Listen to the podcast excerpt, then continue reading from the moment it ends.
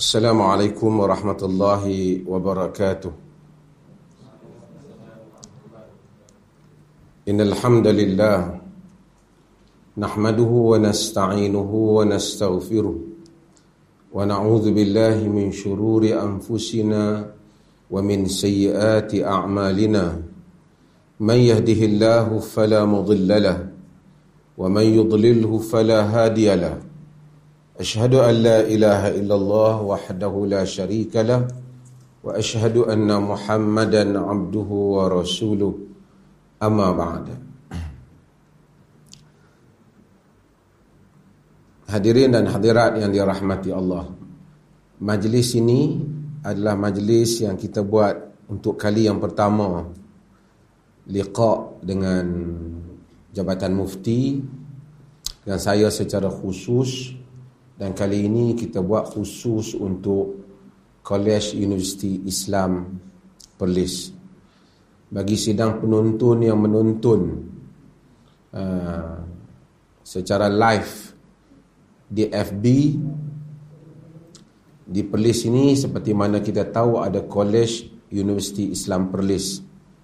Dan insya-Allah dalam masa yang tidak lama lagi akan menjadi University Islam Perlis uh, college ini terdiri daripada uh, ramai tokoh-tokoh yang mengendalikannya secara kebetulan saya merupakan uh, pengurusi ahli lembaga pengarah dan uh, rektornya sekarang ialah Fadil Profesor Dr. Muhammad Radhi Osman kita ada ramai tenaga pengajar daripada dalam dan luar negara dan kita sedang bawa ramai lagi tenaga pengajar daripada dalam dan luar negara.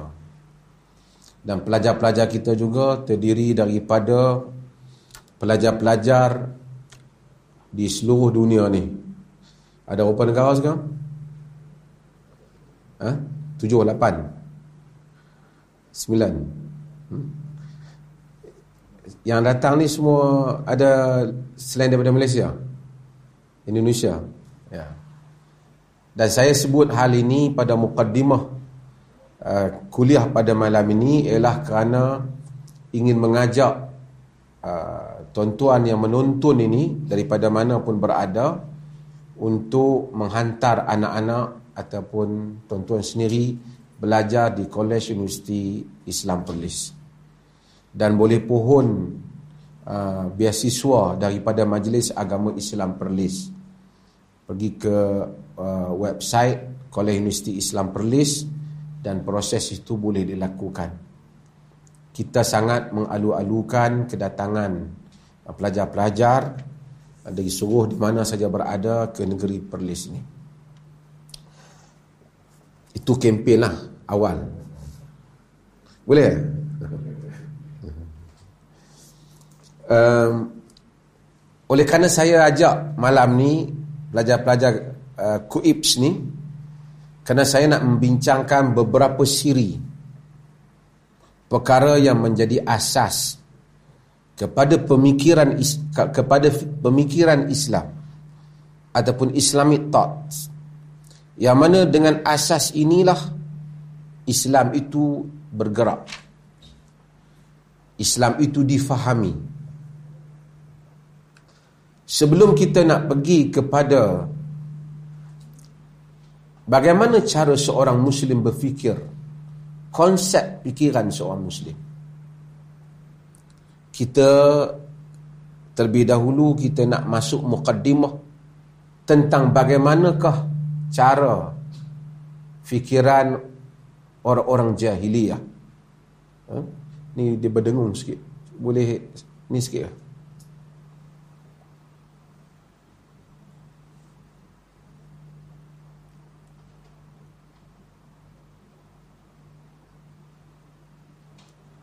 Boleh? Okey. Bagaimana cara fikir orang-orang jahiliah yang membezakan mereka daripada umat Islam ataupun cara yang diajar oleh Nabi kita Muhammad sallallahu alaihi wasallam. Bila kita tahu asas perbezaan itu, kita akan tahu di mana masalah kita apabila kita balik berdakwah di kampung kita apabila kita menghadapi kesusahan dalam dakwah apabila kita menghadapi kerenah di dalam dakwah. Allah Subhanahu wa taala sebut dalam al-Quran dalam surah Al-Mulk kita baca afaman yamshi mukibban ala wajhihi ahda amman yamshi sawiyan ala siratim mustaqim. Afaman yamshi mukibban ala wajhi adakah orang yang berjalan mukibban terlengkup? Groping on his face. Terlengkup wajahnya wajahnya letak di bawah. Ahda amman yamshi sawiyan ala siratim mustaqim. Adakah dia lebih lebih mendapat petunjuk dibandingkan orang yang berjalan secara lurus secara betul dan berada di atas sirat mustaqim. Berada di atas jalan yang lurus. Artinya Allah Subhanahu wa taala membedakan Allah kata golongan yang salah fikir soalan terbalik cara fikirnya seolah muka dia duduk di bawah kaki dia duduk, duduk di atas dan dia berjalan. Maksudnya dia tak boleh nampak dia tak boleh dengar dengan betul dia tak boleh bergerak dengan cara yang betul itu perbandingan yang Allah buat di dalam Al-Quran untuk membezakan antara orang yang mendapat petunjuknya dan orang yang tidak mendapat petunjuknya. Apabila kita baca Al-Quran, kita akan dapati, hatta dalam kehidupan, kita akan dapati ada beberapa sebab manusia ini menjadi jahiliyah. Jadi salah fikirnya. Salah satu sebab yang utama ialah dia memandulkan panca indera dia. Arab kata ta'tilul hawas.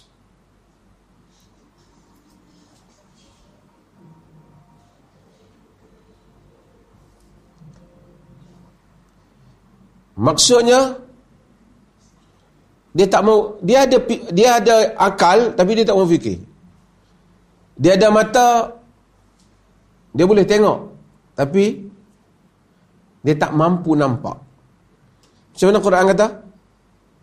Walaqad walaqad zara'na li jahannama kathiran minal jinni wal ins lahum qulubun la yafqahuna biha wa lahum a'yunun la yubsiruna biha wa lahum adhanun la yasma'una biha ulaika kal an'am bal hum adall apa gha ghafilun wa ulaika humul ghafilun Allah kata kami telah penuhi jahannam banyak daripada jin dan manusia. Lahum qulubun la yafqahuna biha. Bagi mereka qulub jantung hati tetapi mereka la yafqahu. Tidak mau faqih. Faqih ni bukan saja boleh berfikir tapi menilai memahami. Sebab tu doa tu Allahumma faqihu fid din dalam hadis yang diriwayatkan oleh Muawiyah Nabi sallallahu alaihi wasallam kata apa man yuridillahu bihi khairan yufaqihu fid din. Siapa yang Allah mau kendaki dengannya kebaikan Allah faqihkan dia agama. Faqih. Sebab tu kita panggil fiqh fiqh orang Indonesia panggil apa? Fiqh eh? Fiqh. Daripada fiqh. Nabi doa kepada Ibnu Abbas pada hari dia tidur di rumah mak saudara dia Maimunah bintul Haris isteri Nabi sallallahu alaihi wasallam ha? bila dia ambil wudu ha? dia salat dengan Nabi Nabi kata Allahumma faqihhu fid din ya Allah faqihkan dia dalam agama Quran kata lahum qulubun la yafqahuna biha mereka ada qulub jantung hati ini saya selalu sebut daripada dulu Orang Melayu selalu sebut hati. Tapi Quran kata yang fikir itu ialah jan, jantung. Nanti orang-orang doktor heran kenapa uh, uh, Nabi kata yang paling penting ialah hati. Nabi tak kata. Yang paling penting Nabi kata apa? Jantung. Kan? Mudrah. Ala inna fil jasadi mudrah. Iza salahat Wa idza fasadat ala wahya ketahuilah dia adalah terjemahan Melayu ketahuilah dia adalah hati. Hati lain. Hati kabat. Hati ikan, hati ayam. Tapi terjemahan kita bila uh, in my heart, dia terjemah apa? Dalam hatiku. Heart attack, dia terjemah apa? serangan jantung ke serangan hati? ha? Sebab tu Quran betul, Quran tak qalb. Kerana punca penyakit jantung, dia bukan hati. Sebab tu dalam tulisan saya kalau tengok semua jantung hati saya kata. Ha. Hati nurani. Kan? Kada kabat lain. Tapi tak apa, saya bukan nak bincang itu. Saya nak bincang lahum qulubun la yafqahuna biha wa lahum a'yunun la la yubsiruna biha ada mata tapi tak nampak. Orang bukan orang yang masuk neraka ni semua buta. Ah tak dia nampak. Dia nampak tapi dia tak dapat melihat sesuatu yang patut dia lihat. Kerana banyak sebab. Kemudian Allah kata walahum azanun la yasma'una biha, mereka ada telinga dan mereka tak dengar. Kita dulu ahli-ahli kalam orang mengaji kalam sifat 20 dia kata sami'an kaunuhu kan? Dia uh, kaunuhu sami'an. Kan? Kaunuhu sami'an maksudnya Allah tu sami' dia mendengar kaunuhu sami'an. Dia mendengar dalam keadaan dia mendengar. Kerana dia ada andaian inilah. Ini bukan bab tapi itu bab ilmu kalam. Maksudnya kita ni mendengar. Tapi kadang-kadang orang main cerita tapi kita kita kata hang dengar lah ni. Hang kata apa tadi? Kan? Kata apa tadi? Kita dengar tapi kita tak tak masuk kita. Kadang-kadang kita tengok kita tak perasan apa yang kita tengok. Terutama apabila perkara itu setiap hari kita tengok. Kalau kita tanya ramai kita, ada berapa pintu rumah kita? Mungkin kita pun, berapa pintu rumah aku? Betul tak? Sebab apa? Sebab kita dah tengok selalu, lalu kita tak mengambil perhatian, tak, tak mengambil perhatian terhadap apa yang kita lihat, apa yang kita tengok, apa yang kita dengar. Quran kata, punca masuk neraka ialah sebab ini. Binatang yang duduk dalam hutan, arnab tahu arnab? Dia macam ada antena. Tahu? Telinga dia kan? Hak cergas lah. Dia mesti lari kuat. Kerana dia takut dia ditangkap. Banyak arnab yang selamat lah. Lembu, dia makan tiap hari. Dia tengok tiap hari kawan dia kena semelih. Tapi dia okey. Dia binatang juga. Allah kata ulaika kal an'am. Mereka itu seperti binatang ternak. Balhum adal. Bahkan mereka lebih sesat daripada itu. Kerana binatang ternakan, dia melihat saban hari apa yang berlaku, tapi dia tak boleh lagi ada sense. Ada satu perasaan ada satu menasabah dia untuk menilai balik aku tiap-tiap hari duduk makan ni memang nak kena semelih lah ni perkara yang pertama yang menggagalkan kita ataupun yang terpaksa kita hadapi dalam dakwah ataupun terpaksa kita ataupun perkara yang mesti kita tahu tabiat jahiliah dia malas fikir kalau kita beritahu apa, saya malas fikir. Saya ada satu orang, dia datang ke pejabat. dia nak masuk dia kata dia daripada kecil uh, dia walaupun mak dia Islam hmm, masuk Islam tapi dia tak masuk dia duduk dengan tok dia. So dia tak mau nama dia Islam. Dia tak mau nama dia Islam tu dia nak bagi nama dia balik pada agama dia. Agama macam tok dia. Pasal tok dia tidak Islam. Saya kata okey tidak ada paksaan tapi sebelum saya tolong saya nak minta satu pada dia. Supaya dia ambillah masa pergilah berfikir tentang kenapa kita hidup di dunia ni apa benda yang kita nak cari dalam hidup apa keadaan kita selepas mati. Dia jawab saya saya malah nak fikir tu. Dan ini sebab itu kufur Allah SWT memurkai mereka Walaupun kadang-kadang kita tengok mereka tu macam muka tak bersalah. Tapi mereka ada satu kesalahan yang besar. Kesalahan malas. Malas fikir. Ramai orang, kita, siapa yang pergi aktiviti dakwah, dia akan pergi jumpa. Ada orang dia pergi perhatian. Dia nak tahu. Kalau dia nak tahu, macam Salman Al-Farisi, daripada jauh daripada Farsi, sampai ke Madinah dia untuk dapat Islam. Kita banyak hatta artis-artis barat yang masuk Islam. Tapi ramai lagi yang duduk ada kawan muslim dia dijumpa dia balas fikir. Bahkan ramai orang di kalangan orang Islam dia Islam ikut tu je. Dia tak pernah orang kata kena fikirlah macam mana kita semayang kita ni betul ke tak? Cara wuduk kita ni betul ke tak? Aku malah dah. Mana ada cukup. Ini perkara kita, kalau kita lakukan kita akan termasuk dalam perangai jah, jahiliah. Satu.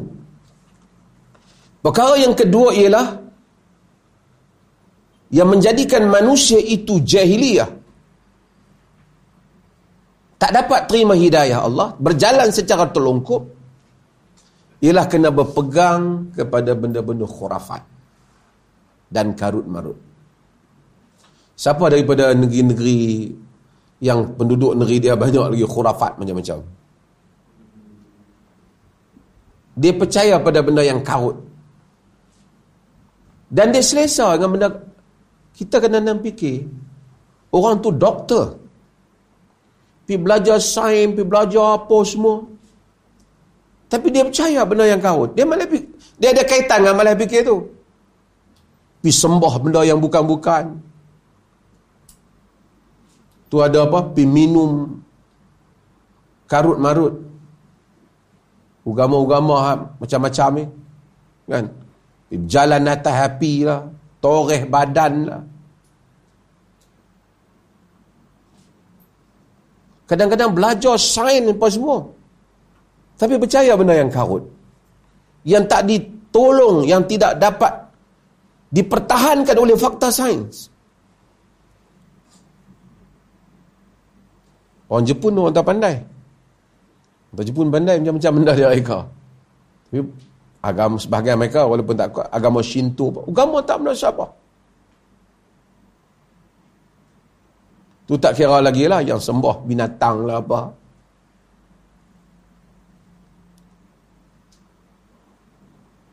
Abu Raja Al-Utaridi dia ni dia Islam pada zaman Nabi tapi dia tak jumpa Nabi so dia tak jadi sahabat.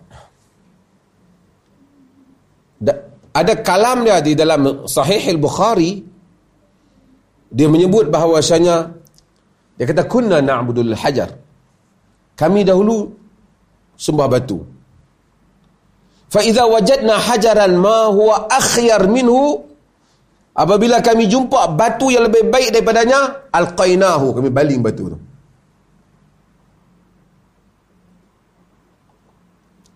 Wa akhadna al-akhar kemudian kami ambil batu lain. Batu hak baru tu lah. Fa idza lam najid hajaran kalau kami tak dapat batu apa? Jama'na huswa Khuswatut turab. Kami ambil kepingan-kepingan tanah ni. Khuswatun min turab, kepingan ke tanah ni. Thumma ji'na bisyah. Thumma halabna alaihi. Kami ambil kambing, kami perah susu kambing tu. Thumma tufna bihi. Kemudian kami tawaf tempat tu. Orang Quraisy kadang-kadang kita tengok puisi dia hebat. Al-Walid bin Mughirah Bapa Khalid Ibn Al-Walid. Bijak puisi dah. Sembah jahiliah. Khurafat. Khurafat ni boleh kena walaupun orang tu. Kita tengok bijak, belajar, macam-macam. Tapi dia mandulkan fikiran dia apabila sampai kepada kepercayaan-kepercayaan Sebab itu, hidayah Quran dan Sunnah adalah pembet penunjuk jalan bagi manusia bukan sains. Ia membantu sains boleh membantu manusia. Kerana ramai saintis di, di makmal dia cerdik keluar daripada makmal dia bodoh. Tapi orang Islam mudah-mudahan di luar makmal di makmal dia mustaqim. Yamshi sawiyan ala siratin mustaqim Jadi kita jangan expect dalam hidup ni sepatutnya Khalid Al-Walid orang pernah tanya dia. Khalid Al-Walid bijak, hebat tapi dia musuh Islam lewat. Yang ni akan ada bab. Dia Amr bin As bijak. Pasal apa kau musuh Islam lewat? Islam cahaya dia kata. Nanti kita akan tengok bab tentang pasal pemimpin. Tapi pemimpin Quraisy ni bagaikan bukit yang melindungi cahaya. Orang-orang bijak kita pergi kepada masyarakat-masyarakat kita akan hadapi benda ni. Khurafat. Saya ada kawan, ada seorang meninggal dah. Orang Sabah. Ada orang Sabah ni? Sabah-Sabah ni? Saya tak tahulah Sabah kawasan mana tapi dia selalu cerita saya. Dia kata di kampung dia kalau nak buat korban tu kambing tu kena buah bedak lah. Siap buah gincu lah.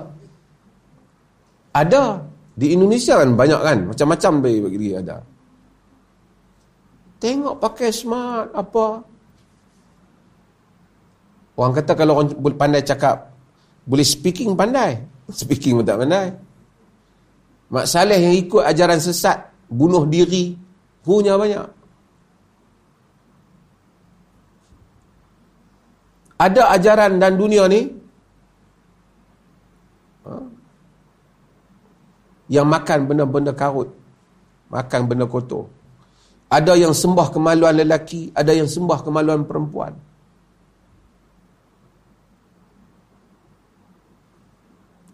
Karut. Tapi dia ada kaitan dengan tadi iaitu malas. Malas. Dan tidak ada khurafat yang yang wujud dalam alam manusia ni melainkan ada orang yang untung di belakang dia. Sebut apa khurafat ni? Siapa ada khurafat di kampung dia? Ada orang yang untung di belakang dia. Dia ajak supaya percaya sesuatu benda, kita pun percaya dengan benda tu dan ada toke dia di belakang tu yang boleh buat keuntungan. Kerana kita percaya tu kita kena bayar itu bayar ni.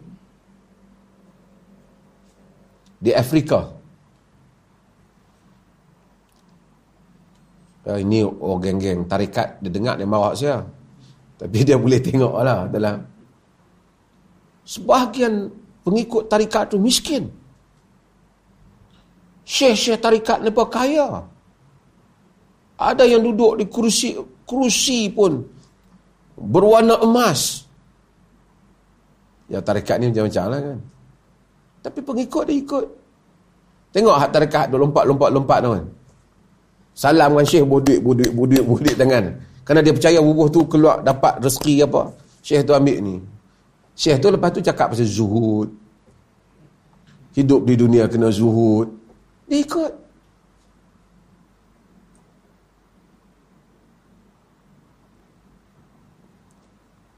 Tengok ajaran nak baru ni apa? Yati. Ha? Dia buat beli apa? Apa? Telok daripada apa? Kerih apa? Orang beli berapa ringgit eh, dia beli 3-4 ribu.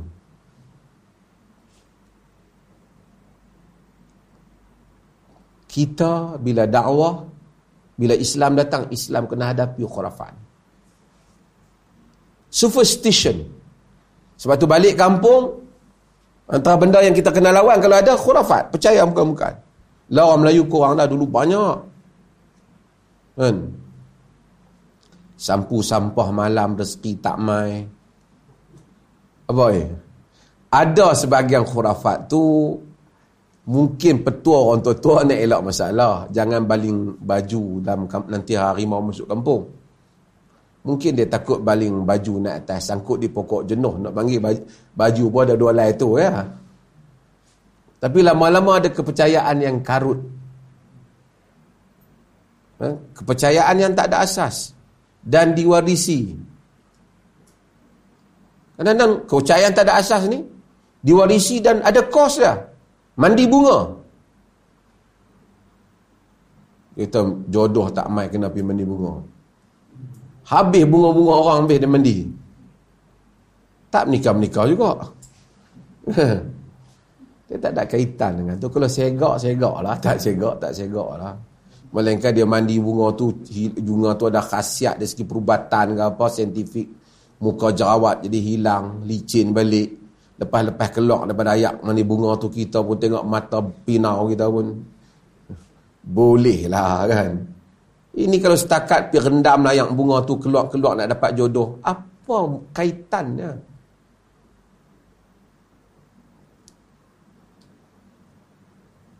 Khurafat. Sampai orang tak boleh fikir akan. Cuba tengok orang yang jual cincin. Saya sebut contoh ni. Kita pergi kot jalan. Cincin ni abang. Pakai kalau nak berniaga. Perniagaan naik. Beli batu ni. Ada tuah. Ada orang percaya dia beli. Kawan tu kalau sungguh batu tu bertuah. Dia tak berniaga tepi jalan kawan tu.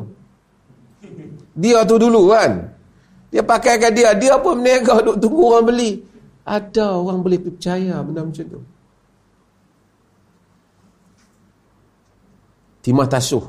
Timah tasuh ni banyak ikan-ikan tempatan habis. Kerana dimakan oleh ikan-ikan luar daripada Itali, daripada Brazil. Ikan-ikan ni sampai pihak uh, pengayaran kita ni bagi amaran jangan bawa masuk. Kita tanya mai mana ikan-ikan ni? Dia jadi pemang, ikan dia pemangsa. Dia kata puncanya ialah kerana ada orang bila dia mari nak buang sial, dia ambil ikan tu buang langsung dalam sungai tu, eh, dalam lima tasuh tu. Ikan yang dia beli, apa, beli daripada Itali, daripada Brazil, daripada apa ni. Kerana petua dia nak buang sial, kena buang dulu ikan tu. Ikan tu masuk tu jadi sial habis. habis ke ikan. Khurafat. Khurafat ni pun susah orang Melayu ada. Besok ni yang kuih muslim balik nak dakwah di kampung, ramai orang ada benda ni. Percaya cincin, percaya tan, apa? Ikat benang hitam. Kalau ikat benang hitam ni ni tak mari apa? Ha? Kalau buat macam ni apabila ada bangsa tertentu percaya kalau pintu rumah buka kok ni rezeki mai. Kalau buka kok ni rezeki tak mai. Sebahagiannya ada saintifik punya fakta, sebahagiannya mengarut. Tajul Muluk. Kenapa baca kitab Tajul Muluk? Ini kitab lama Melayu. Semua petua duduk dalam tu. Petua nak buat rumah hari apa, petua ni semua. Khurafat. Kadang dia tilik orang. Kulit kalau hitam macam ni, pangai jahat dia tu. Nanya. Dia mak mak pak dia hitam, kulit dia hitam lah. Bilal pangai baik, Atak bin Rabah bin Abi Rabah perangai baik. Semua hitam. Hmm. Okey. Faktor yang berikutnya, saya nak sebut nanti saya pergi soal. Saya nak cerita tentang apa yang kita akan Nabi. Dalam dakwah ni. Faktor yang berikutnya ialah kita hadapi ialah kaum manusia yang dia hanya boleh berfikir benda yang bersifat kebendaan ya. Kalau kita cerita benda kerohanian dia tak terima. Ini ada orang Melayu sekarang, Malaysia, ah, kita ada. Kita kata insya-Allah berkat-berkat benda tak nampak. Insya-Allah kalau kita sedekah ada keberkatan. No? Dia tak percaya. Karut dia dah. Satu ringgit you tolak sepuluh ringgit, sembilan puluh ringgit nak main berkat mana. Contohlah. Dalam sejarah dakwah para Nabi, Para Nabi hadapi golongan yang dia tak berpada dengan hujah. Dia nak tengok. Kita dalam dalam dunia ni, kita ada banyak peringkat. Bila kita baca dalam Quran, Quran dapat ainal yaqin. Sebelum ainal yaqin apa? Ilman. Ilmal yaqin. Ini ilmu yang yakin. Kita tak tengok neraka, tapi kita percaya tak? Ilmu kita ilmu kita tentang neraka 100% tak? Mau tak yakin?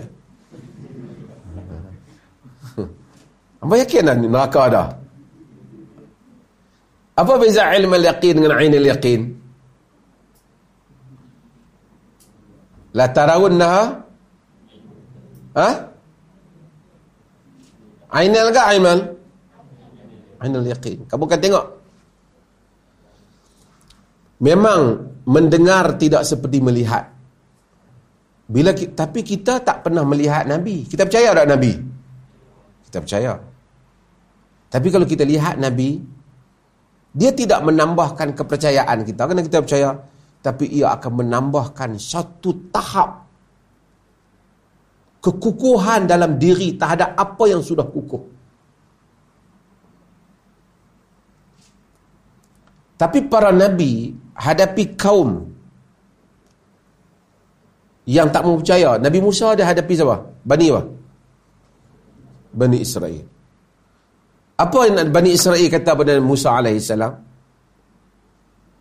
Wa iz qultum ya Musa lan nu'mina laka hatta narallah jahra. Ketika kamu berkata kepada Musa, kami tidak akan beriman kepadamu sehingga kami melihat Allah secara terang-terang.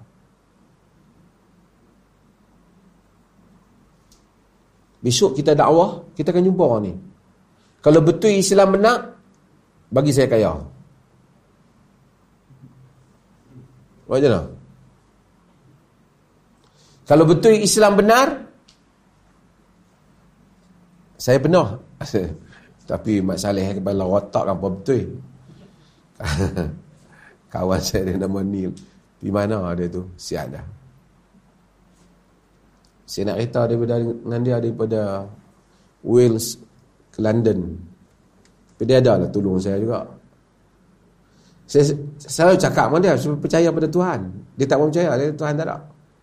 Dia tak kata Tuhan tak ada, dia tak kata dia tak pasti Tuhan ada ke tak. Tuhan tu mungkin ada, kata. tapi bukan Tuhan agama yang Islam ke Kristian. Tuhan ni merentasi agama. Yang ni dia panggil agnostik. Ha? Kelompok yang percaya kepada Tuhan yang tak pasti uh, tentang kewujudan Tuhan ataupun satu lagi mereka mereka percaya kewujudan Tuhan tapi mereka tidak percaya Tuhan itu tidak, mereka tidak percaya kepada organized religion. Mereka tak percaya kepada agama yang tersusun. Macam Islam, Kristian tak percaya. Dan Tuhan tu semua untuk semua.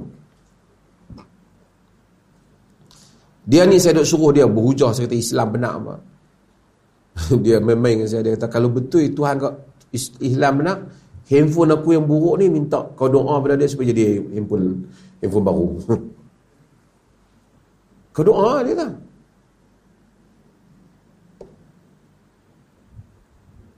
susah? Nabi sallallahu alaihi wasallam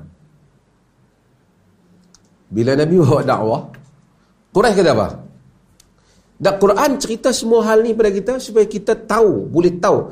Inilah yang akan kita hadapi dalam keran dengan cara berfikir manusia. Wa qalu lan nu'mina laka hatta tafjura lana minal ardi yanbu'a. Aw takuna laka jannatun min nakhilin wa 'inabin wa tufajjira al-anhara khilalaha tafjira. Aw tusqita as-samaa'a kama za'amta 'alaina kisafa atau ta'tiya billahi wa malaikati qabila. Wa qalu lan nu'mina laka hatta tafjura lana minal ardi yanbu'a. Mereka menyatakan kami tidak akan sama sekali beriman denganmu sehingga memancarnya daripada bumi ini mata air laka jannatun min nakhilin wa 'inabin wa tufajjira al-anhara khilalaha tafjira. Ataupun engkau ada kebun-kebun kurma anggur dan engkau alirkan di tengah-tengahnya air yang memancar air yang sentiasa mengalir. Au tusqitas samaka au tusqitas samaa kama za au tusqitas samaa kama za'amta alaina kisafa ataupun kau bagi langit turun berkeping-keping atas atas kami seperti mana yang kau dakwah. Au ta'tiya billahi wal malaikati qabila atau kau datangkan Allah dan malaikat kami nak jumpa depan-depan. Surah apa ni? Ha? Surah apa? Surah Al-Isra' kan? Apa lagi baca bar Allah? Au taku au yakunu laka baitun min zukhruf. Au tarqa fis sama walan nu'mina li ruqiyika hatta tunazzila alaina kitaban naqra'u. Ataupun engkau ada rumah yang dihiasi yang diukir dengan emas. Ataupun engkau naik ke langit kami tak akan beriman kau naik ke langit. Kalau naik ke langit pun tak beriman sehingga kau turun bawa satu kitab yang kami boleh baca Susah tu daripada dakwah Nabi. Siapa dia? Ni Quraisy dakwah challenge Nabi. Nabi jawab apa? Kalau kita kena challenge kita apa? Tak apa, aku buat. Kalau Nabi buat hari itu, kita susah. Setiap kali kita dakwah, orang challenge kita, kita pun nak kena buktikan. Tapi Quran tak ajak Nabi, kata, kamu tunggu sehingga aku datang, kan tak? Quran ajak apa? Apa sambungan ayat tadi? Siapa apa tadi? Apa sambungan surah Isra? Qul qul subhana rabbi hal kuntu illa basharan rasulah. Bagi apa Quran? Qul subhana rabbi katakanlah maha suci Tuhanku. Tidaklah aku ini melainkan seorang manusia yang telah dilantik menjadi rasul. Yang tu je Nabi jawab. Aku rasul ya. Aku tak boleh buat yang Sebab itu bila kita dakwah, benda penting untuk kita bagi tahu kepada orang balik kampung kita nanti, mukjizat terbesar Nabi Muhammad ialah al Al-Quran. Ni selalu saya ulang. Kalau orang tanya, mana mukjizat Nabi Musa? Tongkat dia. Mana tongkat? Dulu. It was. Arab kata kana makan. Fi qadim zaman. Mana mu'jizat Isa? Mata buta celik dengan izin Allah. Kulit sopak semua dengan izin Allah. Yang mati dihidupkan dengan izin. Mana? Dulu. Dulu ada dalam cerita. Tapi kalau tanya mana mukjizat Nabi Muhammad? Apa dia? Ha? Dia mukjizat Nabi Muhammad Quran. Dan Quran sentiasa membuktikan kebenaran Muhammad zaman demi zaman. Bukan dia buktikan dengan keluar di tengah Quran ni duit. Tengok kemarin kutak Quran tadi, pagi tadi buka-buka ada 30 ringgit. Lepas tu ke semayang tahajud, buka-buka ada 300 pula.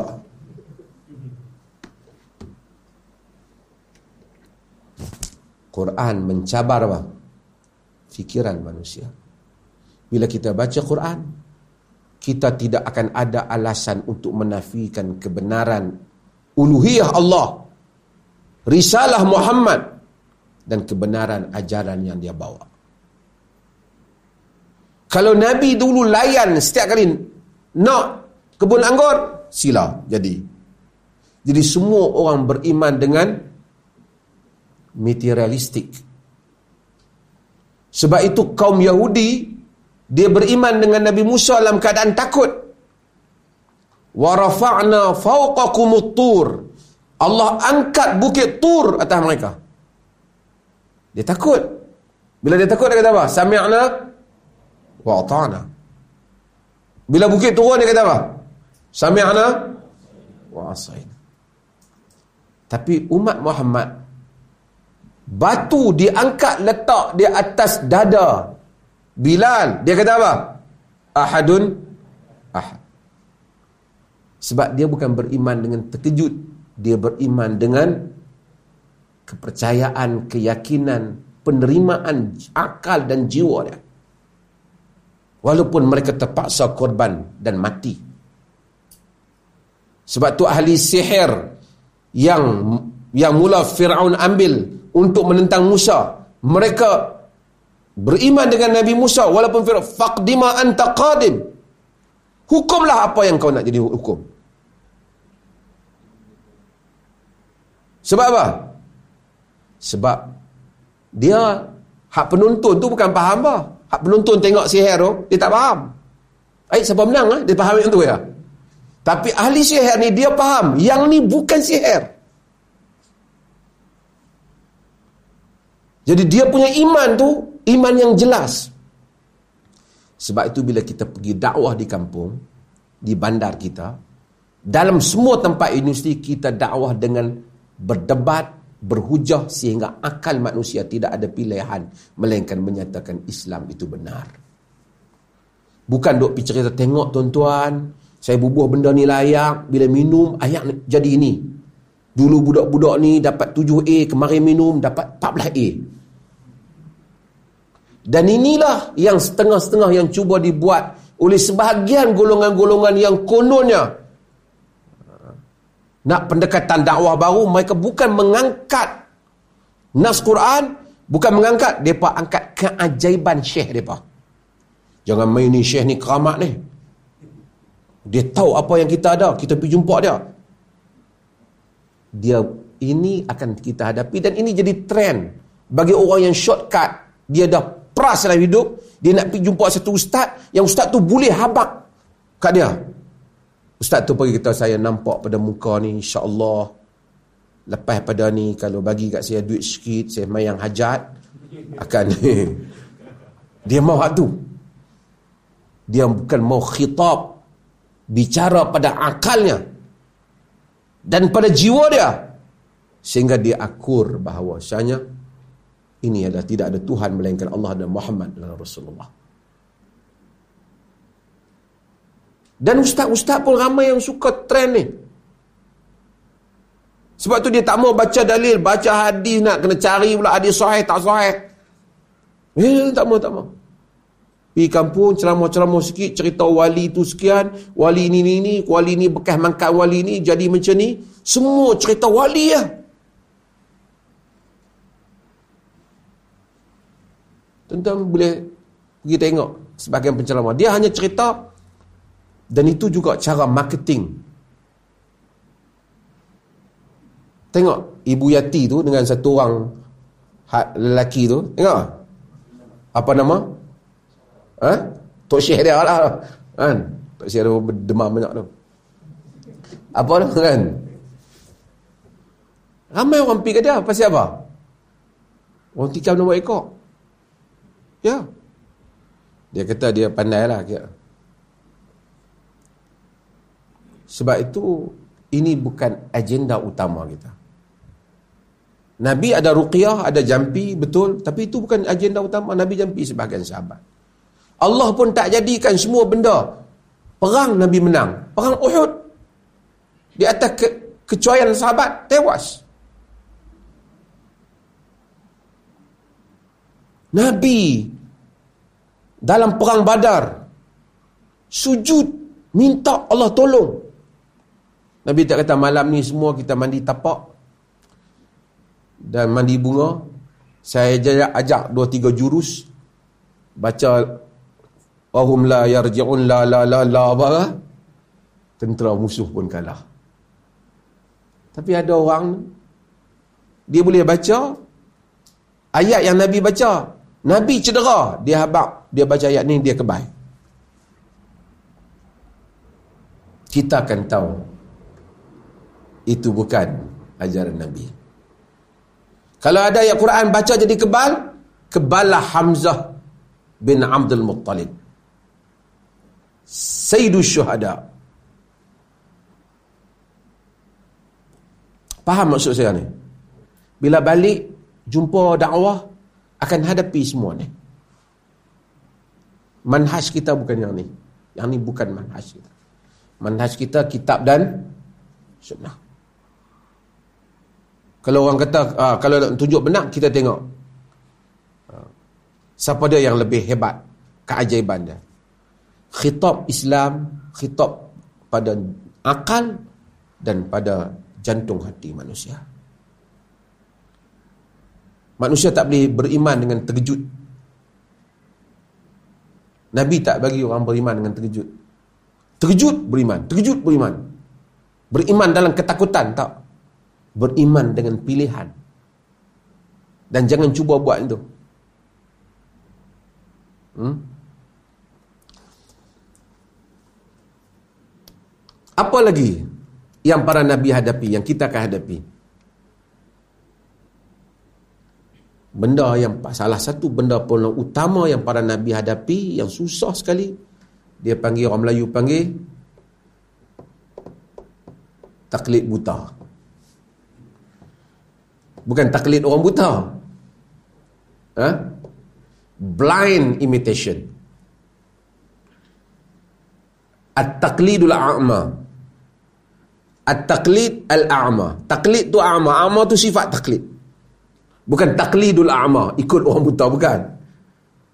Ikutan itu secara mengkhinzir buta. Babi tak dibenarkan sebut. Ha.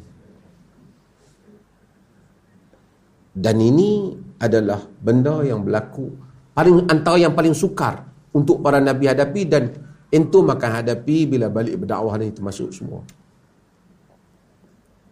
Quran kata apa?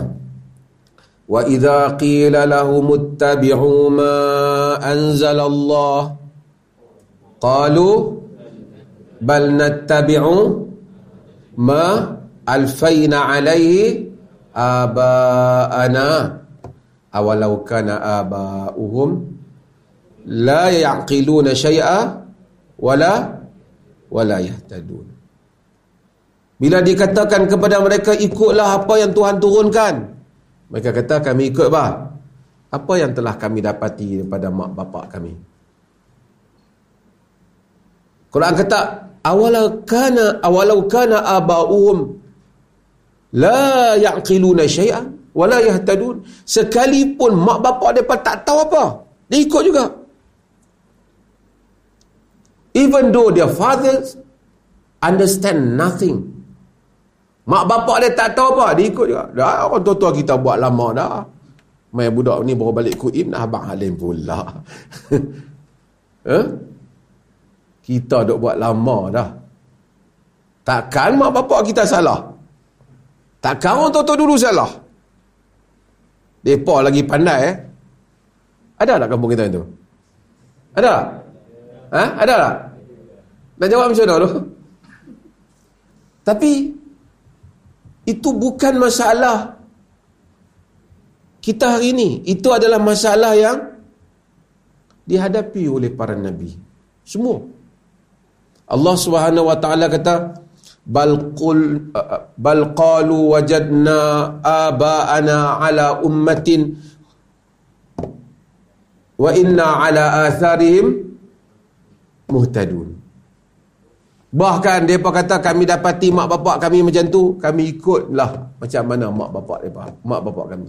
Quran kata wa kadzalika ma arsalna min qablika fi qaryatin min nadhirin illa qala mutrafuha inna wajadna aba'ana ala ummatin wa inna ala atharihim muqtadun. Ada tak? Awal muhtadun awal muqtadun. Yang demikian itu Tuhan kata tak ada satu orang pemberi warna pemberi amaran para nabi khususnya yang Allah hantar pada satu negeri melainkan orang-orang yang mempunyai pengaruh dalam masyarakat itu akan kata ni kami dah tengok orang tua-tua dulu buat macam lain. Kami ikut hak lama. Saya dulu ada syekh meninggal rahimahullah Dr. Irfan. Dia kata dua benda ni antara yang syirik dan taklid. Syirik tadi hak bodoh-bodoh semua tadi ni. Taklid ni kadang-kadang dia orang bukan memang betul.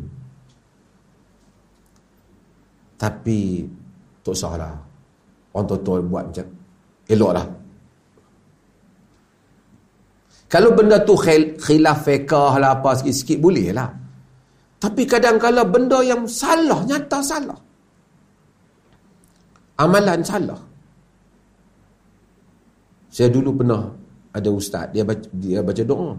Allahumma arinal haqqa haqqa warzuqna ijtinabah. Ya Allah tunjuk kepada kami benar itu benar. Jauhilah kami pada yang benar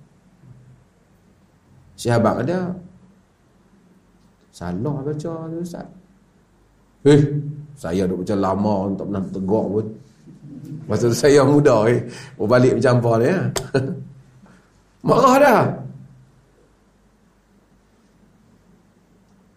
Bila saya mula duduk dakwah apa-apa sikit Yalah ada lah kita masa tu muda kan Saya bagi pandangan tentang kenuri arwah Tentang apa. Saya tunjuk dalil-dalil ni dalam semua mazhab syafi'i tak boleh. Semua mazhab tak bagi. Nak buat ni tambah tiga tujuh apa. Satu tokoh.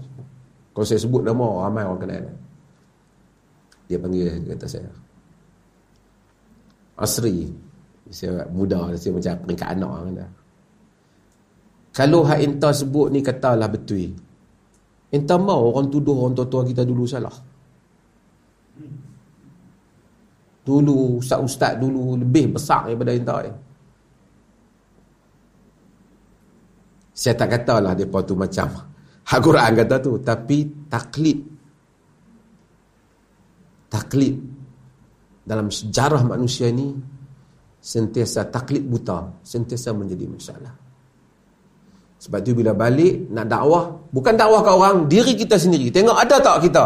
Kita tahu benda ni hujah ni memang benar macam ni tapi aku ni Duk biasa yang ni, yang ni ya. Ada tak? Kalau kita ada, itulah masalah. Kita tak boleh berubah.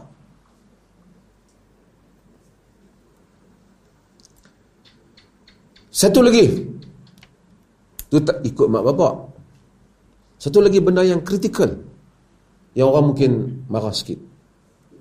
Kita mungkin jadi benda tu juga. Kita ikut tokoh agama. Walaupun kita tahu salah. Kita ikut orang yang kita nampak kuat ibadat walaupun dia salah. Boleh berlaku kepada kita. Telah berlaku pada umat-umat yang terdahulu. Umat mana? Kristian betul tak? Quran kata apa? Ittakhadhu ahbarahum wa ruhbanahum arbaban min dunillah. Wal masih min maryam.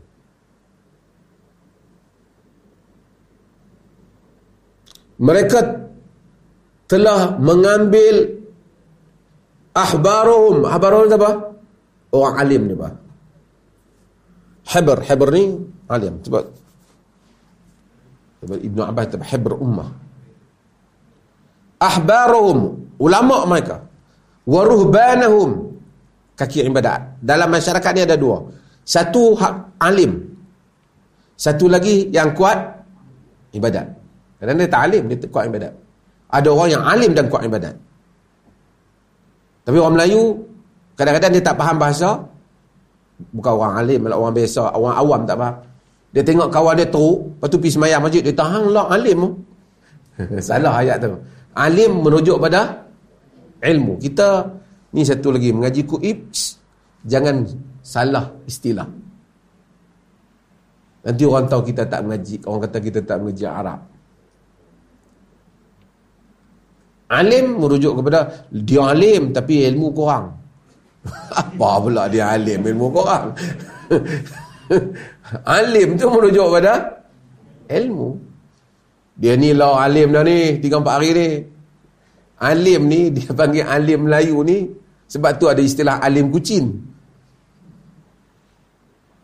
Alim bukan alim. Kita yang tu boleh kita panggil warak. Ha? Kuat ibadat soleh, semua boleh tapi dia bukan alim. Alim dia berkata kata ulama. Ilmu. Allah kata mereka mengambil ulama mereka ruhban mereka arbaban min dunillah sebagai Tuhan-Tuhan selain daripada Allah. Di dalam riwayat Al-Imam Tirmizi Diriwayatkan juga oleh Al-Baihaqi dalam As-Sunanul Kubra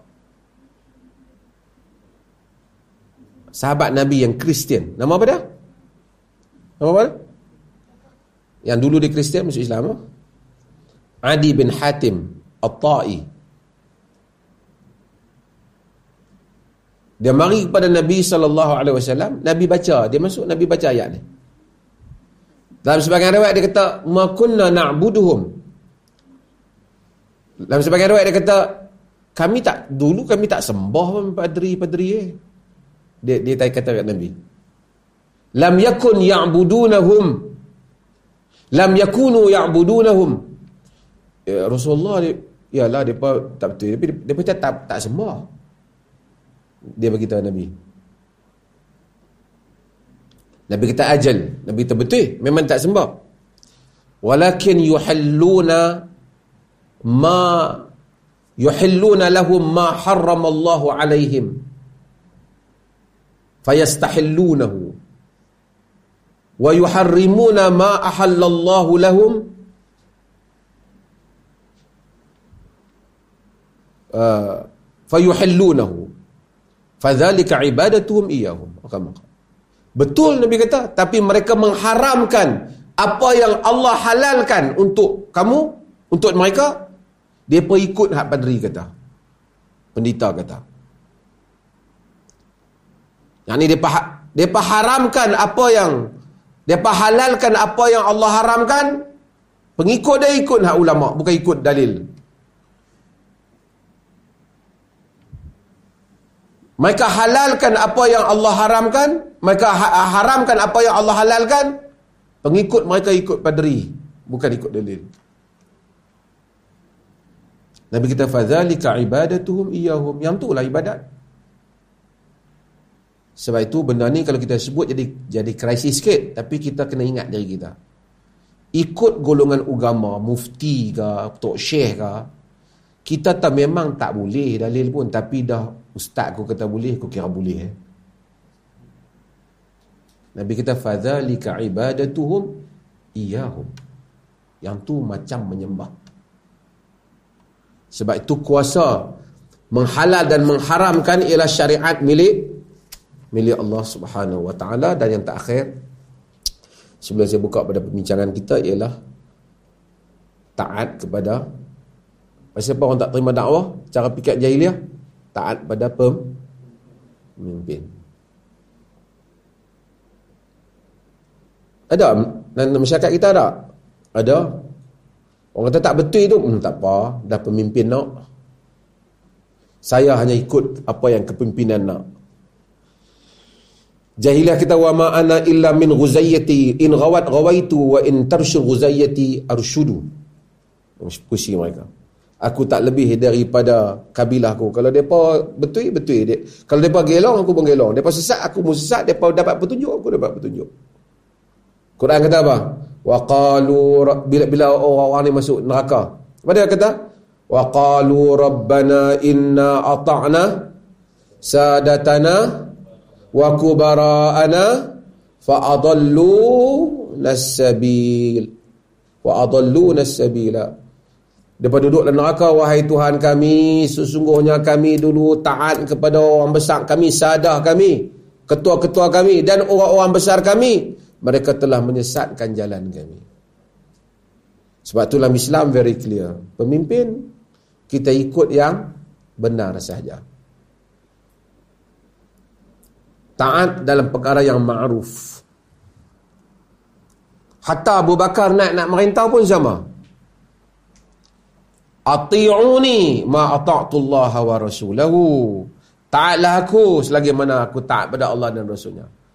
Fa in ra'aitumuni i'wijajan faqawwimuni kata Umar. Jika kamu lihat aku tak betul, kamu perbetulkan aku. Ni mai orang politik kata akar umbi hendaklah taat apa saja keputusan kepimpinan. Mana boleh? Sebab tu orang politik otak tak betul. Ramai. Hak atas tu dia, kan. Dan kadang kawan-kawan kita cerdik. Dia tak pasal tak ikut juga benda salah. Saya nak buat jenang. Urusan parti je. Eh. Sebab tu nikmat akidah Islam ni salah satunya kebebasan di dalam membuat keputusan selari dengan kehendak Allah dan Rasulnya. Bebas Yalah kita mungkin tak menzahirkan pemusuhan dan seumpamanya tapi kita tak ikut apa yang salah. Innamat ta'atu fil ma'ruf kata Nabi. Hanya saja taat itu pada yang ma'ruf. Tak ada orang manhaj yang jelas duk garu kepala aku ni macam mana nak ikut pemimpin kan nak ikut Quran ni. ada orang fikir macam Ha? Eh, tak ada. Very clear pendirian Muslim. Ini adalah isu-isu yang saya nak sebutkan yang dialami oleh masyarakat jah, jahiliah. Dan bila kita balik, kalau ada jahiliah dalam masyarakat kita, kita akan hadapi benda ni tadi. Daripada taat kepada khurafat, tak mau fikir banyak, taat ke taklid buta, ikut tokoh agama, ikut pemimpin, fikir hanya kebendaan, semua ni mungkin hari ni saudara-saudari dengar apa yang saya cakap. Bila berhenti besok dah habis dah balik kampung dakwah, saudara-saudari akan jumpa beberapa hal yang saya sebutkan ini insya-Allah. Ha? Kerana tu tabiat dakwah dan kita mesti hadapi macam mana Nabi sallallahu alaihi wasallam menghadapinya. Okey, saya buka pada sisi perbincangan. Ada siapa nak bagi pandangan lain, pengalaman dia ada nak cerita kan? Silakan.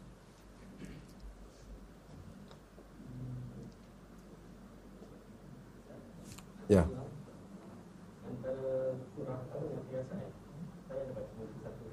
Antara khurafat dan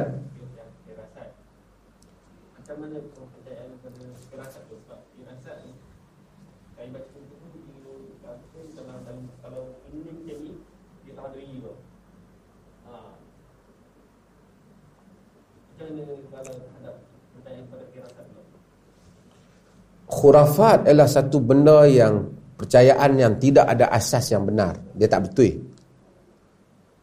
Uh, sekalipun mungkin kadang-kadang ada keputusan yang betul agama ni sebelum saya nak pergi tadi agama ni walaupun benda tu kadang-kadang keputusan kesan dia tu betul tapi metod dia ataupun cara tu salah hukum dia salah. Misalnya saya buat contoh. Mari di depan kita dua orang satu putih, satu gelap sikit. Bergaduh. Kita ni buat keputusan macam khurafat tadi. Orang ni biasanya kalau kulit dia gelap, dia ni tak betul. Misalnya kan, kita kata yang gelap ni salah.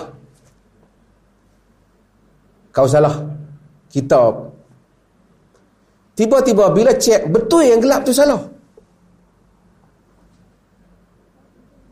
Walaupun natijah dia walaupun hasil apa apa yang dia rumuskan tu betul tapi dia tetap berdosa sebab dia menghukum berdasarkan bukan ilmu pengetahuan. Dia buat telahan dia buat teka-teki. Cara kebetulan betul. Faham maksud saya? Ada perkara yang manusia meramalkan perkara kehadapan berdasarkan pengalaman.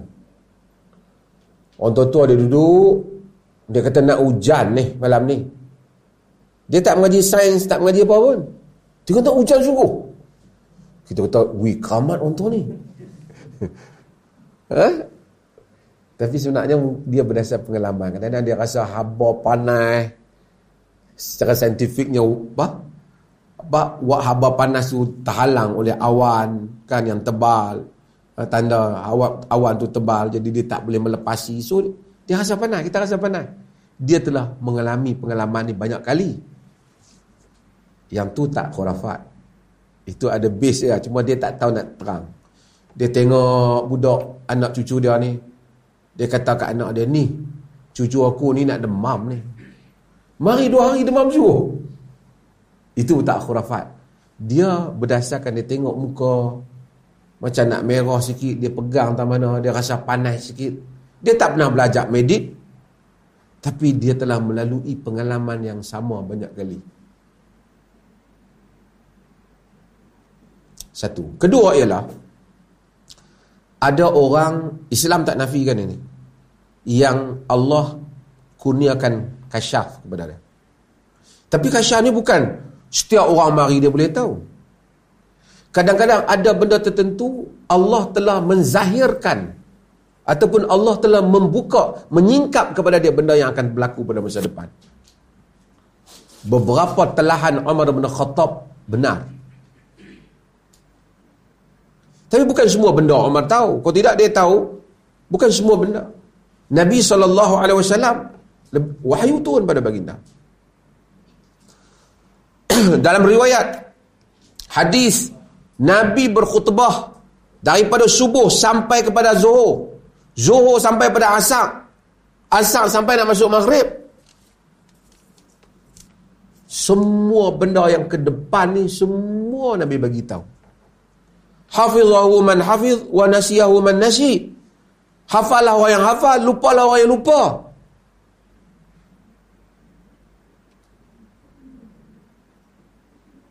kata Abu Dhar wa ma wa ma min ta'ir yatiru bi janahai tidak ada satu burung yang terbang dengan dua dengan dua sayapnya melainkan nabi telah memberitahu ilmu mengenainya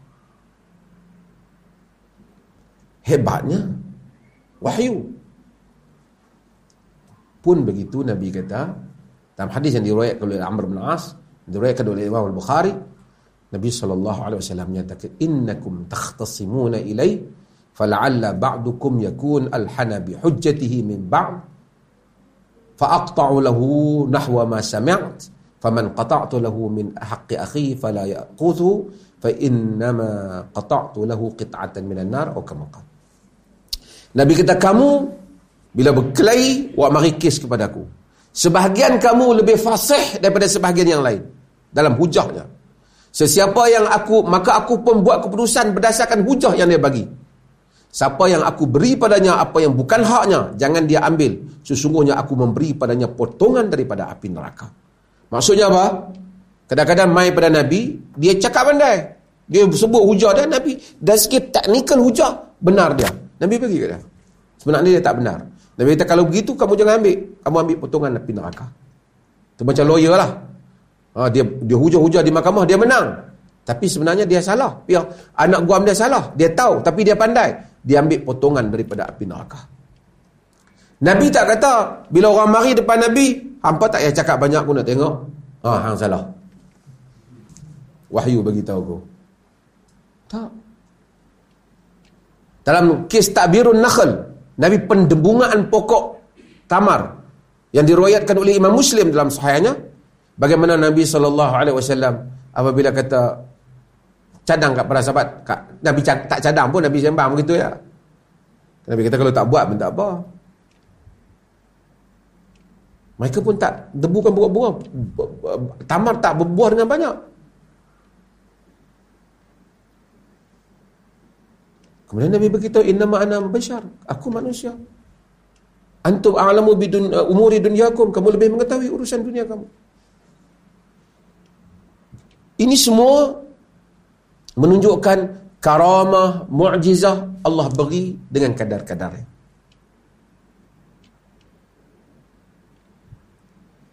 Hatta apa berlaku yang pada isteri Nabi? Siapa dah isteri Nabi yang terfitnah? Kes zina. Ha? Aisyah, hadithul ifk. Nabi tak lewat apa. Kes dengan Sofwan. Nabi tak pergi tengok, Nabi tanya, Nabi kata Aisyah. Jika kau buat, fastaghfir li tambi. Kau minta ampun pada Tuhan. Nabi tak tengok Aisyah. Oh, aku tahu kau tak buat. Dia tak tahu. Nabi tahu apa yang Allah bagi tahu. Sebab tu Nabi tidak tidak mengetahui yang gaib. Melainkan apa yang Allah bagi tahu saja. Firasatul mu'min. Balik pada soalan. Firasatul mu'min. Firasat orang mu'min. Kadang-kadang ada orang yang dengan kesolehan dia, dengan tahajud dia, dengan apa dia, Allah memang buka untuk dia, dia tahu apa-apa benda. Dia tahu maksudnya tersingkap untuk dia benda ke depan ni. Itu pun bukan semua benda. Benda yang Allah nak singkap. Sebahagian orang bila tengok Ibnu Taimiyah rahimahullah, ulama-ulama pada zaman dia kita jaga budak ni kerana dia pada masa depan akan menjadi walahu syan. Dia akan mempunyai kedudukan pada masa depan.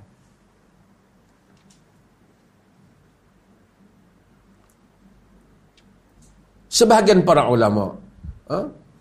dengan riwayat uh, Imam Ahmad dan selain ulama-ulama yang lain yang melihat kadang-kadang fulan dengan fulan uh, dia engkau telah melakukan hal ini atau dia telah memberi sindiran aku melihat padamu kesan tertentu bertaubat engkau kepada Allah.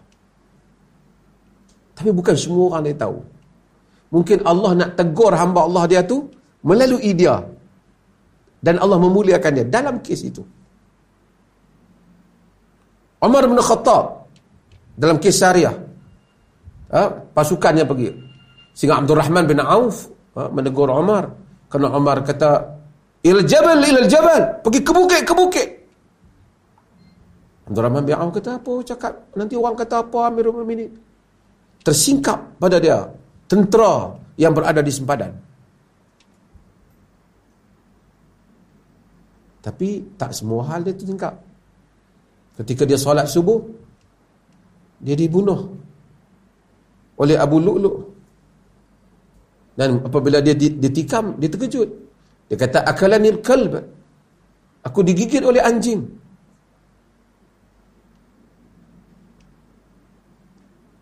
Kemudian Abu Lu'lu' lari dan jatuh. Omar jatuh kemudian dia orang naik jadi imam sekejap kemudian angkat Omar. Omar tanya siapa yang tikam dah waktu subuh orang tak nampak daripada Majusi, Ghulam Majusi, Ghulam Mughirah bin Syu'bah. Budak Mughirah bin Syu'bah. Majusi. Orang kata Alhamdulillah. Ha, bukan orang Islam yang bunuh aku. Tak semua benda. So, masalah pada golongan kerohanian ni, dia nak bagi tahu sentiasa siapa datang dia tahu. So, dia akan claim benda ni. Ramailah orang pergi hantar itu dan ini padanya. Ini lain. Mukjizat ayat atau mukjizat Al-Quran disebut ayat kepada para anbiya ataupun disebut mukjizat dalam buku-buku kita ataupun disebut karamah kemuliaan Allah pada orang-orang saleh ada juga istidraj ha? benda-benda yang Allah bagi pada kelebihan pada satu orang hanya kerana Allah tak suka kat dia dia ni setiap kali tikam judi kena Orang lain buat dosa, semua tak tak lepas. Dia sentiasa lepas. Sentiasa berjaya, merompak berjaya, semua berjaya. Oh dia kata aku ada ada keramat. ha. Ini istidraj. Kita satu lagi sihir. Amrun khariqul ada, benda yang memecah adat tapi dia dia uh, biwasitati syaitan dengan perantaraan syaitan dinamakan sebagai sih sihir. Ha. Waktu itu hal tu kita kena bezakan. Boleh? Ya? Ada soalan lain? Oh ya.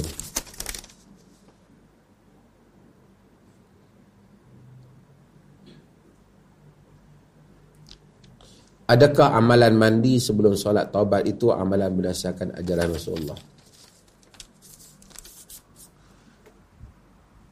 Mewajibkan mandi. Siapa soalan ni? Hadis yang mewajibkan mandi untuk orang yang masuk Islam padanya ada Kathir bin Kulayb. Hadis ni daif. Tapi ada riwayat termasuk riwayat Sumamah bin Usal yang mana apabila dia Nabi bebaskan tu dia pergi mandi. Kemudian dia kembali untuk menganut Islam untuk bersyahadah. Maka disuruh digalakkan walaupun ada sebahagian ulama sampai peringkat mewajibkan kerana membersihkan diri bagi orang-orang yang menganut Islam untuk mandi kerana tanda dia membersihkan dia tak pernah mandi wajib tak pernah dia mandi. Kan? Apabila dia masuk Islam. Berdasarkan kepada beberapa riwayat. Termasuklah riwayat uh, Umar bin Khattab. Yang sebelum dia nak berpegang yang adik dia Fatimah suruh dia dia membasuh dirinya. Walaupun riwayat itu ada perbincangan. Itu secara umum daripada riwayat-riwayat yang ada dalam hal ini tapi adakah bila orang nak bertaubat disuruh mandi? Wallahu taala alam di segi nas tak ada. Melainkan cerita tadi hak nak masuk Islam tu macam taubatlah. Dia mandi. Yang ada Nabi sallallahu alaihi wasallam uh, sebut kepada hadis yang diriwayatkan oleh Imam Muslim pada lelaki yang telah dia menyatakan alajtu imra'atan fi aqsal Madinah aku telah uh, telah ringan-ringan. Maksudnya belum zina buat semualah dengan perempuan. Di hujung kampung uh, di hujung bandar uh, dia kata minta uh, dia bagi tahu wahai anak ya Rasulullah ni aku Rasulullah. Rasulullah diam. Kemudian Omar mengatakan bahawasanya qad satarakallah law satarta nafsak Allah Taala telah tutup dosamu. Mengapa tidak engkau tutup dosamu? Kemudian dia pergi. Kemudian Nabi saw panggil dia. Kerana turunnya ayat Quran innal hasanat yudhibna sayiat kerana kebaikan memadamkan kejahatan Nabi saw menyuruh dia solat dua rakaat. Tapi Nabi tak kata pula pi mandi. Kalau satu orang tu mandi supaya dia segar, dia apa, dia nak solat, itu sesuatu yang baik. Tapi yang ada ialah solat kewajipan mandi wajib ada, mandi sunat Jumaat ada, mandi sunat pergi hari raya ada, mandi sunat untuk taubat ini tidak ada nas yang jelas dalam hal ini melainkan mereka andaikan dengan orang-orang yang menganut Islam itu saja. Hmm? Ada soalan? Hmm?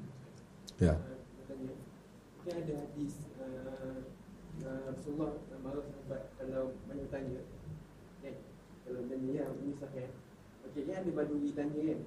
Dia sahabat dengan dia kalau ada badui tanya Dia macam Islam ni Adakah tak lengkap lagi tak Islam ni? Nak kata urai kan? Adakah tak lengkap lagi Islam ni? Sebab macam kalau sahabat tanya Ada lagi yang, yang Nabi nak cakap. Seolah macam tu. Nabi SAW larang banyak bertanya yang tanya tu tak tak memberi faedah tapi tanya yang memberi tanya dia dah buat soalan. Ada apa keadaan? Tanya yang mana mendatangkan faedah agama tak ada masalah. Dalam Quran banyak yasalunaka yasalunaka yasalunaka yasalunaka anil anfal. Kan? Tak mereka bertanya tentang anfal, mereka tentang tentang mahid, tentang haid, mereka bertanya, mereka bertanya. Nabi tak ada masalah. Bahkan Quran menjawab pertanyaan mereka. Bahkan Nabi SAW marah orang yang buat sesuatu sehingga salah tanpa bertanya. Dalam hadis Abu Daud yang selalu kita baca tentang lelaki yang cedera kepala dia tu kan. Kan? Kemudian mereka bagi pendapat yang salah sehingga dia mandi faghtasala wa mat maka dia mandi dan kemudian dia mati. Nabi marah. Nabi kata qataluhu qatalahumullah. Ala sa'alu illam yakun ya'al illam ya'lamu. Nabi kata tidakkah patut mereka tanya jika mereka tak tahu? Fa inna shifa'al 'ai fa inna shifa'ul 'ai as-su'al. Kena ubat kepada tak reti bodoh tu jahil tu tanya. Tanya. Jadi tanya no issue. Tapi Allah tak suka kasratus su'al. Yang soal yang tak ada faedah saja tanya. Nabi kata Tolong tanya orang banyak. Orang tu tanya, orang ni tanya. Dia kata, hatta satu orang sehingga Umar Umar bin Khattab nak dam, nak, nak tenangkan. Dalam hadis riwayat Bukhari dia kata, hatta dia tanya apa? Ya Rasulullah, man abi? Wahai Rasulullah, bapa aku siapa? Nabi kata, Abu Ka. Bapa mu Pada dia tanya, Aina Abi? Abu kafinnar. Pak kau dalam neraka.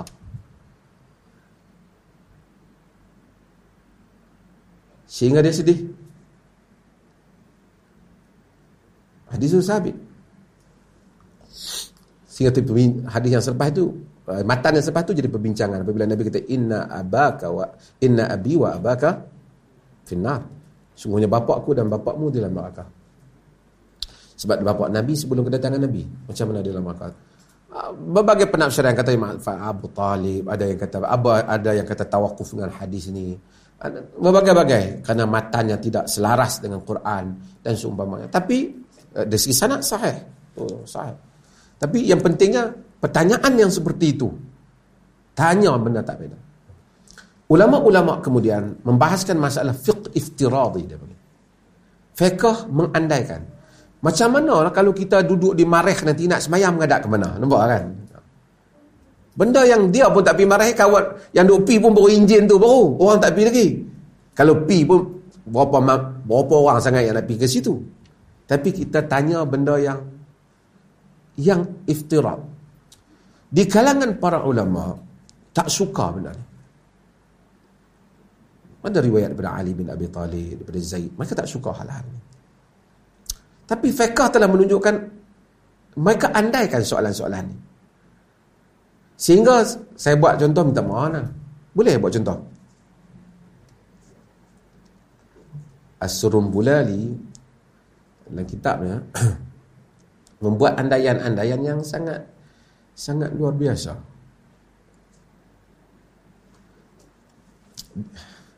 Dia kata Allah memaafkanlah semua para ulama yang telah berlalu dengan sumbangan mereka tapi andaian yang sukar. Kalau keseluruhan lelaki tu dia masuk ke dalam kemaluan perempuan, kena mandi ke tak? Diri dia tu. Walaupun ada wajah fiqah ni tu tapi keseluruhan lelaki nak masuk ni macam mana? King Kong ke bini dah? Kalau dia jimak dengan isteri dia, satu kemaluan dia, kemaluan dia terpecah dua. Satu masuk pada isteri pertama, yang kedua masuk pada isteri kedua. Siapa yang kena mandi? Buku-buku ini menyebut soalan andaian-andaian yang seperti ini dengan menghormati penulisan dalam Maraqirul Falah dan seumpamanya. Tapi ini sakil, berat. Sehingga andaian-andaian tu kadang-kadang pergi kepada andaian yang suka, yang ada kadang-kadang faedah ada tapi tak tak nampak alasan dia untuk dibahaskan. Contoh. Siapa patut jadi imam? Afdal jadi imam? Aqra'uhum li kitabillah yang paling bagus bacaan kitab Allah kan kalau tak wa in kanu fi dhalika sawa jika sama a'lamuhum bisunnah. Yang yang mana? Yang lebih tahu tentang sunnah. Jika sama aqdamuhum hijratan. Yang yang paling lama hijrah. Macam itulah kan? Okey.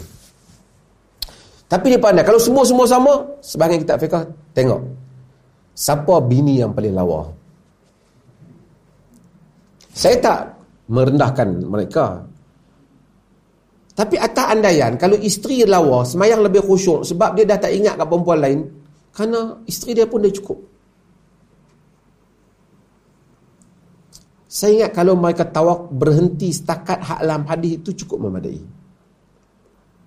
Lepas tu siapa yang asgharun udwan disebut. Siapa yang paling kecil kemaluannya? Sebab dia kurang nafsu. Let's say lah kalau nak terima pun tapi siapa dia yang nak pergi hukum semua benda ni?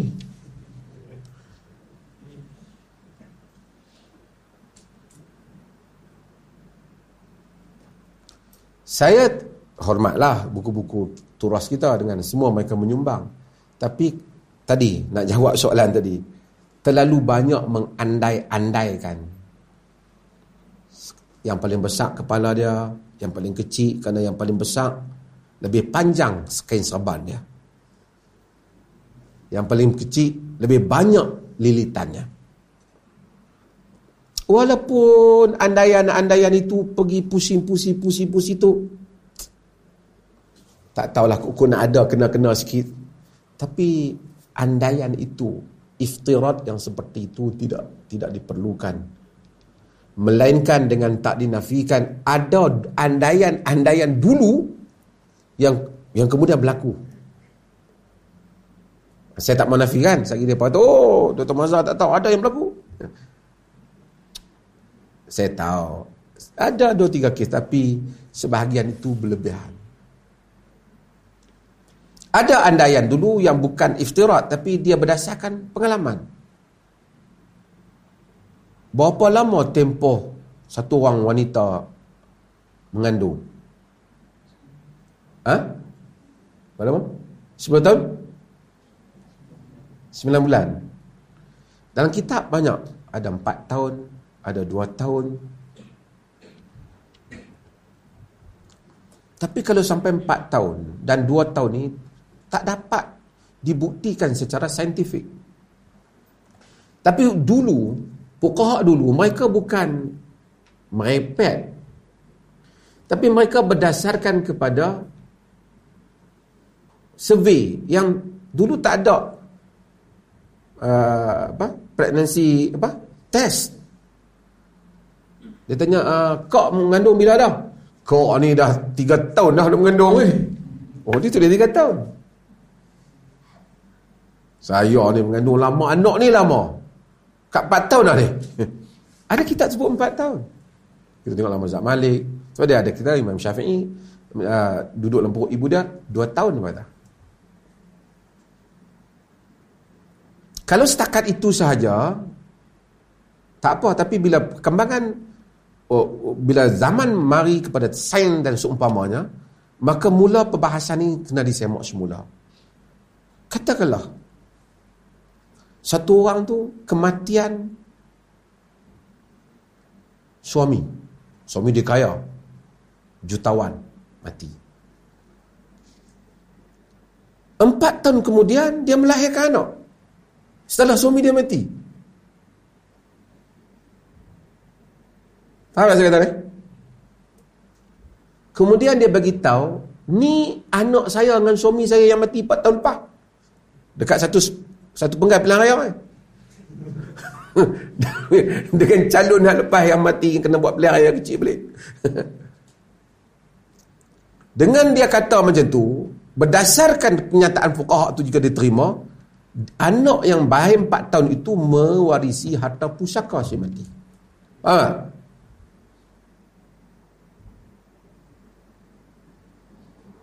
Sukaru. Suami dia dah mati 4 tahun. Dia tuntut nota tak dapat. Mari 3 tahun, dia kata dia mengandung, anak keluar. Ni anak dengan suami dulu. Hampa bagi harta pusaka dah. Sebab kita kata ada mengandung empat tahun. Hal-hal seperti itu mesti disemak balik dengan fakta yang saintifik. Walaupun ada andaian-andaian itu. Panjanglah ni perbahasan fiqh yang menarik dalam ni. Okey, ada lagi soalan? Perempuan dah? Eh, kesian ada apa? Pakai duk lapak eh? Habis dah soalan? Ha?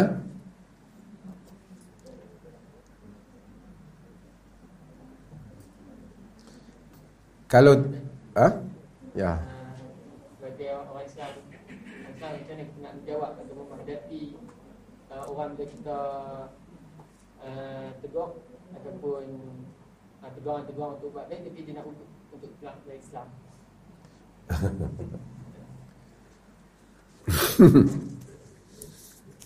Kita tanya pasal siapa ni?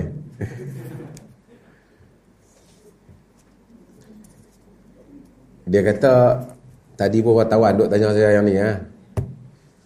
Kalau satu orang tu bila orang ugut dia dia nak keluar dari Islam.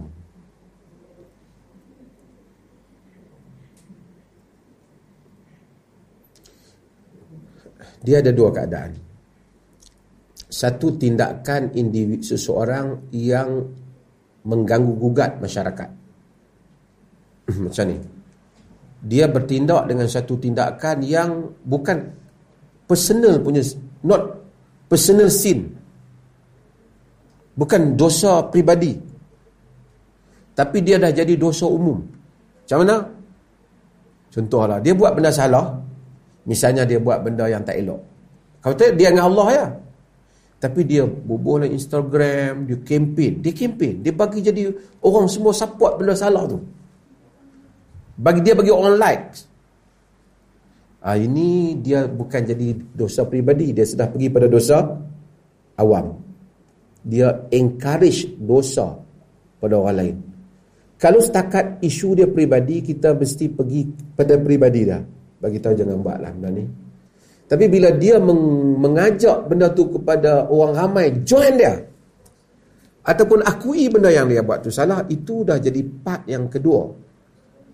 Dosa umum yang membabitkan hal ehwal umum. Apabila membabitkan hal ehwal umum, maka kita kena membuat ulasan secara umum. Kena bagi tahu apa yang A buat ni salah. Padahal dosa hak dia buat tu patutnya tak habaq umum. Kita pergi bagi tahu dia lah pasal dia dengan Tuhan dia.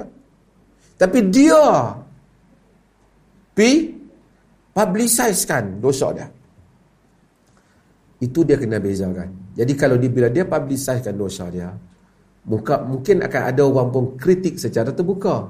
Dan so dia patutnya sesiapa saja yang macam ni dia jangan nak salahkan orang saja. Dia kena salahkan diri dia juga. Of course ada lagi orang yang macam tu. Tapi dia tak publicize mungkin orang pergi jumpa approach dia secara personal. Tu salah buat macam ni tak baik kan? Namun tak payah ada bising-bising. Kita pun kalau tengok ada orang macam tu kita tak payah bising. Dia saja pergi jumpa dia. Faham bahagian ni? Bahagian yang kedua ialah walau bagaimanapun rahmat Tuhan ni melingkuti semua Kalau kerana satu orang tu mendapat petunjuk disebabkan kita. Tiba-tiba pelajar kuib pergi mesej ke abang sajak kita ke apa. Abang kata, abang saya cadang abang buat. Dia tersentuh dengan nasihat ni. Lalu dia okey. Ia satu yang baik. Betul tak? Kan?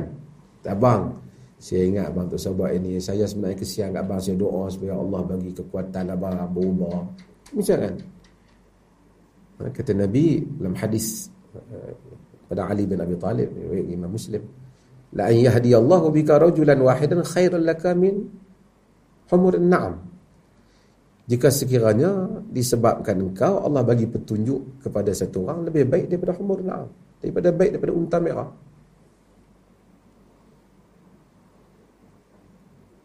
Khairun mimma tala'an alaihi syamsu wa ma gharabat lebih baik pada satu tempat yang tenggelam dan terbitnya matahari. Jadi rahmat Tuhan masih terbuka untuk siapa pun dakwah kat dia cumanya kita bila ada orang kata nak keluar ke apa mungkin dia peras ke apa Tuhan mengetahui hamba-hambanya. Cuma mulut kita ni jangan lebih pada rahmat Tuhan. Jangan kita dia ni rosak lah memang ahli neraka dah. Jangan. Man qala halakan nas wa huwa ahlakuhum. Hadis riwayat Imam Muslim. Siapa yang kata jahanam orang dia jahanam dulu lah. Binasa Mungkin hari ini keadaan dia macam tu, kemudian dia bertaubat, kemudian dia balik pada Allah. Mungkin ada orang yang telah berjasa, telah mengembalikan, memujuk dia sebalik pada jalan Allah. Kesemuanya. Dosa yang dia buat itu salah. Tapi lagi yang membunuh 99 orang dan 100 orang lagi Tuhan ampunkan. Lagi kan Abu Sufyan yang berperang dengan Nabi-Nya Muhammad sallallahu alaihi wasallam masuk Islam, Tuhan ampunkan. Bahkan Nabi pemujuk hati Abu Sufyan. Nabi kata man dakhala masjidal haram fahuwa amin wa man dakhala baita Abi Sufyan fahuwa amin. Siapa yang masuk ke Masjidil Haram dia selamat. Siapa masuk ke rumah Abu Sufyan dia selamat. Sebab apa? Masuk rumah Abu Sufyan dia selamat. Kata Abbas pada Nabi, "Wahai Rasulullah, Abu Sufyan ni orang yang suka kalau dia diangkat dia dipuji." Baru dia masuk Islam. Pembesar Quraisy. Patutnya Nabi kata siapa masuk rumah, Masjidil Haram dia selamat. Nabi tambah, "Wa man dakhala baita Abi Sufyan fa huwa amin." Siapa yang masuk rumah Abi Sufyan dia selamat. Ada orang macam tu. Jadi mungkin ada orang pergi abang. Abang, tak usah abang, pergi elok sikit. Kita gunting rambut, pergi nampak sikit. Pergi main gym sikit, pergi naik sikit. kan? Dia pun kata okey juga. Kan? Tapi rahmat Tuhan, siapa tak tahu. Selagi orang tu tak mati, Tuhan maha mengetahui. So, macam tu lah. Hak mana salah public, kita perbetulkan. Tapi tak payah kita lebih pada Tuhan. Dia ni memanglah teruk dah. Memang ahli neraka confirm dah. Aku duduk nampak dah. Ha, jangan. Jangan. Silap-silap. Orang yang kita sangka masuk neraka tu masuk syurga. Kita pergi masuk neraka. Kerana kita mendahului keputusan Tuhan terhadap hamba-hamba dia. Kita hanya hukum atas salah perkara itu. Rahmat Tuhan. Wasiat kulla syait. Meliputi segala-galanya. Okey. Terima kasih banyak. Mudah-mudahan Allah rahmati kita. Dah berapa jam ni? Lama eh? Ada makan malam ni. Apatah lagi apabila nampak saudara Zamri maka kita kena bagi ada makan lah. InsyaAllah sesi kali lagi kita akan tengok dengan siapa pula. Tapi saya akan ada sikun dia ni. Saya mukadimah saya tajuk ni. Ke depan ni saya akan pergi manhaj yang satu lagi. Saya tak mau heavy dulu yang pertama. InsyaAllah mudah-mudahan dirahmati semua. Terima kasih banyak. Sekian wassalamualaikum warahmatullahi wabarakatuh.